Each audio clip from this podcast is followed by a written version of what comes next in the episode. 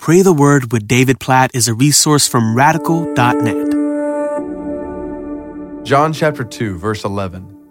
This, the first of his signs, Jesus did at Cana in Galilee and manifested his glory, and his disciples believed in him. So, this is uh, the commentary at the end of the story about Jesus turning water into wine at a wedding feast. And this is the first of his signs. Jesus did it at Cana in Galilee, and he manifested his glory. That's kind of the phrase I want us to think about for just a minute. Let it lead us to pray. He manifested his glory. What does that mean? Well, basically, Jesus is beginning here to show his identity. And this progresses throughout the book of John. We're learning more and more about who Jesus is as he does different miracles and he delivers different teachings, but it's all under the banner, the umbrella of him manifesting his glory, showing his attributes. And I just, I was reading this and I started thinking, I would encourage you to think about all the ways God has manifested his glory to you obviously, ultimately in Jesus. We have seen the glory of God in Jesus. That's John chapter 1. The Word has become flesh and dwelt among us. We've seen His glory, the glory of the one and only, full of grace and truth. So we see God's glory in Christ. You think about Scripture, and it talks about how we see God's glory in creation. Like creation is shouting the glory of God. So that's another way God manifests His glory.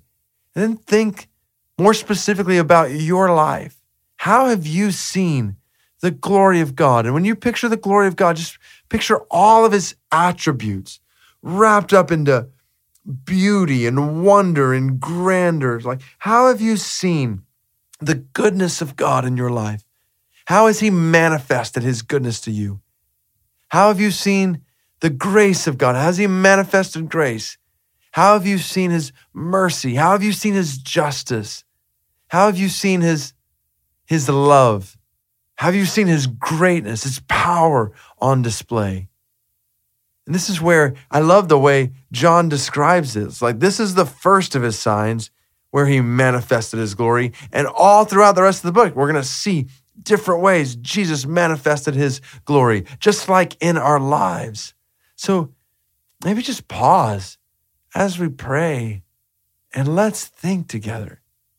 God, we praise you for all the ways each of us has seen your glory. Some exactly the same for all of us. Ultimately, Jesus manifesting your glory. We look around in creation and we see you manifesting your glory, and in so many other ways, and then specifically in each of our lives the way you've shown your goodness, manifested your grace to us in difficult days, in dark days, when we cried out to you for help, and you have faithfully answered our prayers. The way we've seen your power on display, your mercy in little ways and big ways. God, we just we praise you for all the ways you show your glory.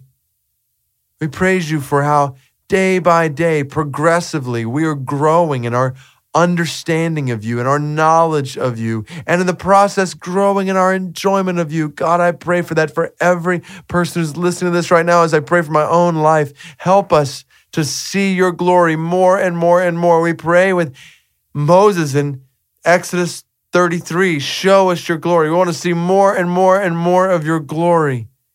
And in the process, to enjoy you more and more and more.